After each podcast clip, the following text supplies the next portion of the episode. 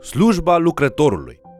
Bine ați venit la studiul nostru al celei mai importante cărți din lume, Cuvântul lui Dumnezeu, adică Biblia. Astăzi vom prezenta epistola a doua către Corinteni și vom analiza ce are de spus Pavel despre sarcina unui păstor. Dumnezeu are multe lucruri pe care dorește să ni le transmită, pentru ca noi să învățăm despre slujirea ca ucenici ai săi.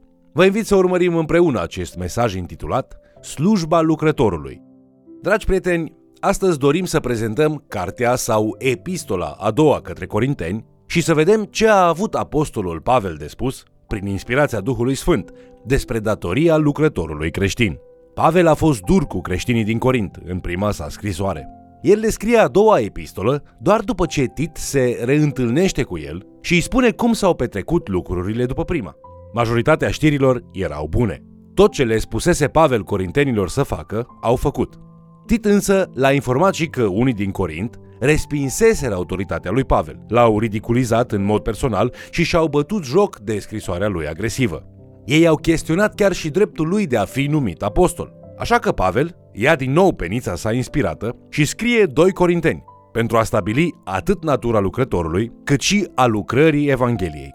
Primul lucru despre care vorbește Pavel în 2 Corinteni este pregătirea lucrătorului prin suferința pentru Hristos. Pavel se referă la o experiență pe care a avut-o în Asia, unde a fost împroșcat cu pietre și lăsat ca și mort. El spune în 2 Corinteni, capitolul 1, versetele de la 8 la 10. În adevăr, fraților, nu vroiam să vă las în necunoștință despre necazul care ne-a lovit în Asia, de care am fost apăsați peste măsură de mult, mai presus de puterile noastre, așa că nici nu mai trăgeam nădejde de viață. Ba încă ne spunea gândul că trebuie să murim, pentru ca să ne punem încrederea nu în noi înșine, ci în Dumnezeu care înviază morții. El ne-a izbăvit și ne izbăvește dintr-o astfel de moarte și avem nădejde că ne va mai izbăvi încă. Aceasta este pregătire pentru slujire. Astfel, Pavel începe în 2 Corinteni, capitolul 1, versetele 3 la 4 cu aceste cuvinte. Binecuvântat să fie Dumnezeu, Tatăl Domnului nostru Isus Hristos, Părintele îndurărilor și Dumnezeul oricărei mângâieri, care ne mângâie în toate necazurile noastre, pentru ca prin mângâierea cu care noi înșine suntem mângâiați de Dumnezeu, să putem mângâia pe cei ce se află în vreun necaz. Pavel spune că există timpuri când suferim în așa fel încât singurul care ne poate ușura inimile și ne poate întări sufletele în mijlocul suferinței este însuși Dumnezeu. Conform apostolului Pavel, Dumnezeu va îngădui câteodată să ajungem în circumstanțe care ne fac să fugim la El, pentru a ne ajuta să-L descoperim pe El ca mângâietor. Lucrătorii care au fost pregătiți în felul acesta sunt lucrători ai lui Hristos, testați și dovediți. L-ai descoperit prin experiență pe acest Dumnezeu? Ai descoperit tu cum Dumnezeu însuși îți poate încuraja sufletul în orice circumstanță? El dorește să ți se dovedească. Cineva a zis că un evanghelist este un cerșetor care spune altui cerșetor unde poate să găsească pâine. În introducerea epistolei 2 Corinteni, Pavel ne spune că unul care face slujba mângâierii este o inimă rănită, spunând altei inimi rănite, unde se poate găsi pacea sufletească. Deci, în primul rând am învățat că unul din motivele pentru care Dumnezeu permite ca poporul său să sufere este că atunci când suferim, să recunoaștem o nevoie care a fost tot timpul prezentă, dar poate rar simțită. Suntem împinși de suferință înspre Dumnezeu. În el găsim că nevoia cea mai profundă a sufletului nostru este împlinită și că inimile ne sunt mângâiate, indiferent de situație. Să nu pierdem această conexiune. Dumnezeu de multe ori îngăduie să experimentăm suferința pentru ca după ce El ne-a mângâiat, să fim echipați ca și lucrători pentru cei care suferă. Viața noastră se va intersecta cu viețile altora care trec prin același fel de probleme prin care am trecut și noi. Când se întâmplă aceasta, ce ne-a calificat ca și lucrători ai mângâierii pentru ei? Oare faptul că suntem învățați? Sau că avem un titlu dat de biserică? Sau este faptul că am experimentat rănirea și atunci când eram răniți, am alergat la Dumnezeu și am găsit mângâierea care poate fi găsită doar în El. Suntem echipați pentru a conduce pe alții pe calea către Dumnezeul mângâierii, pentru că știm această cale. În mod subtil, Pavel le spune celor ce chestionau autoritatea sa apostolică, sunt un lucrător testat și aprobat, legitimizat prin suferință. Am găsit adevărul caracterului lui Dumnezeu în acea suferință, Dumnezeul oricărei mângâieri. Apoi, Pavel povestește suferința sa din Listra, unde aproape că a murit pentru Evanghelie. Pavel nu a învățat doar un mare adevăr despre Dumnezeu, spune el, ci a învățat un mare adevăr despre sine însuși. Un adevăr pe care fiecare slujitor trebuie să-l descopere. El nu poate, dar Dumnezeu este cel care poate. Lui Pavel îi se pare că este mereu aproape de moarte și este ținut în viață în această lume doar prin intervenția supranaturală a lui Dumnezeu. Dumnezeu îngăduie ca Pavel să sufere dincolo de limita rezistenței umane, ca să învețe să nu se încreadă în el, ci în Dumnezeu care înviază morții. Unii cred că în Listra, Pavel a fost în mod literal înviat din morți. Ca și rezultat al acelei experiențe, Pavel are încredere că Dumnezeu l-a izbăvit și îl izbăvește și va continua să-l izbăvească. Pavel le spune acestor corinteni în esență, în felul acesta mi-am primit ceva din calificările de apostol. Și apropo, și eu l-am întâlnit pe Hristos, cel înviat în toată slava sa, ca și ceilalți apostoli. Și în capitolul 2, Pavel ne dă un pasaj minunat cu privire la slujba lucrătorului creștin. Care este slujba unui lucrător? Să-și cunoască chemarea și misiunea. În capitolul 2, versetele 14 la 16, Pavel spune Mulțumiri fi aduse lui Dumnezeu, care ne poartă totdeauna cu carul lui de biruință în Hristos și care răspândește prin noi în orice loc mireasma cunoștinței lui. În adevăr, noi suntem înaintea lui Dumnezeu o mireasma lui Hristos printre cei ce sunt pe calea mântuirii și printre cei ce sunt pe calea pierzării. Pentru aceștia, o mireasmă de la moarte spre moarte. Pentru aceia, o mireasmă de la viață spre viață. Și cine este de ajuns pentru aceste lucrări? Deci, când ești în suferință și roada Duhului este stoarsă din tine, așa cum miresmele sunt stoarse dintr-o floare când este zdrobită, ești mireasma lui Hristos în două feluri, viață și moarte. Unii oameni miros această mireasma lui Hristos venind din viața ta atunci când te zdrobește suferința și sunt atrași la Hristos și la mântuire.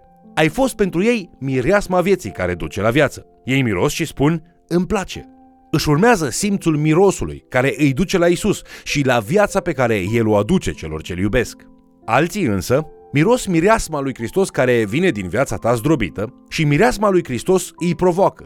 Ei o resping. Corupția din ei îl face pe Hristos respingător, aproape ca și mirosul morții. Nasul lor îi îndepărtează spre pierzarea lor.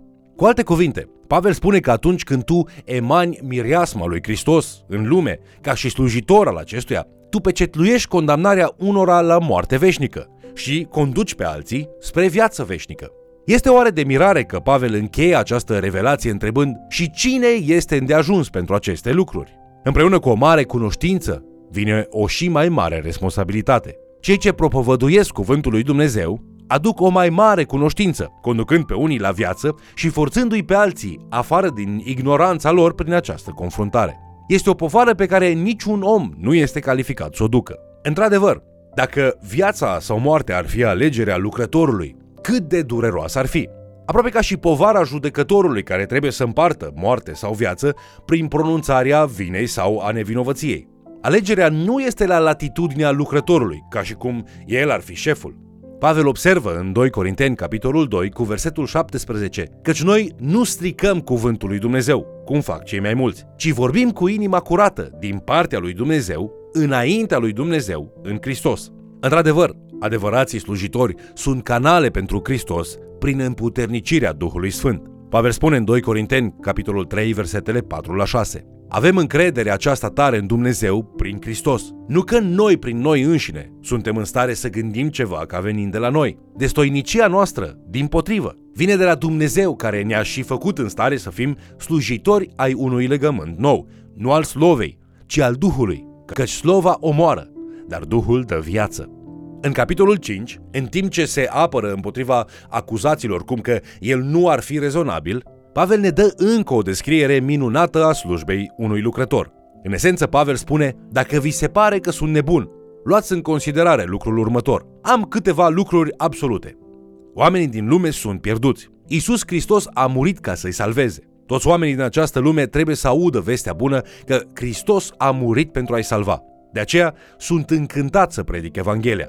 Trăiesc în mod diferit pentru că cred în aceste absolute spirituale. În acest context, Pavel ne spune în capitolul 5, versetele 17 la 21, că el este dedicat slujbei împăcării. Acest lucru este adevărat pentru toți adevărații slujitori ai lui Hristos. Căci dacă este cineva în Hristos, este o făptură nouă. Cele vechi s-au dus. Iată că toate lucrurile s-au făcut noi. Și toate lucrurile acestea sunt de la Dumnezeu, care ne-a împăcat cu El prin Isus Hristos și ne-a încredințat slujba împăcării. Că, adică, Dumnezeu era în Hristos, împăcând lumea cu sine, neținându-le în socoteală păcatele lor și ne-a încredințat nouă propovăduirea acestei împăcări.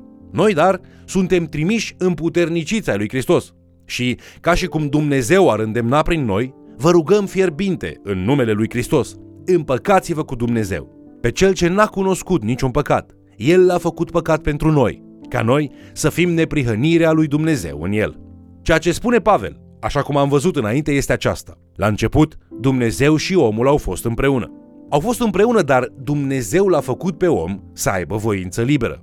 Omul a ales și continuă să aleagă să se îndepărteze de Dumnezeu. Pentru că Dumnezeu este sfânt și drept, această rebeliune creează o ruptură dublă. Omul de Dumnezeu prin rebeliune și Dumnezeu de om prin ofensa păcatului. Când Domnul Isus a murit pe cruce, El a pregătit calea pentru vindecarea acestei rupturi din perspectiva lui Dumnezeu, pentru că s-a oferit pe sine însuși ca și singurul om fără vină, să fie jertfa definitivă pentru păcat.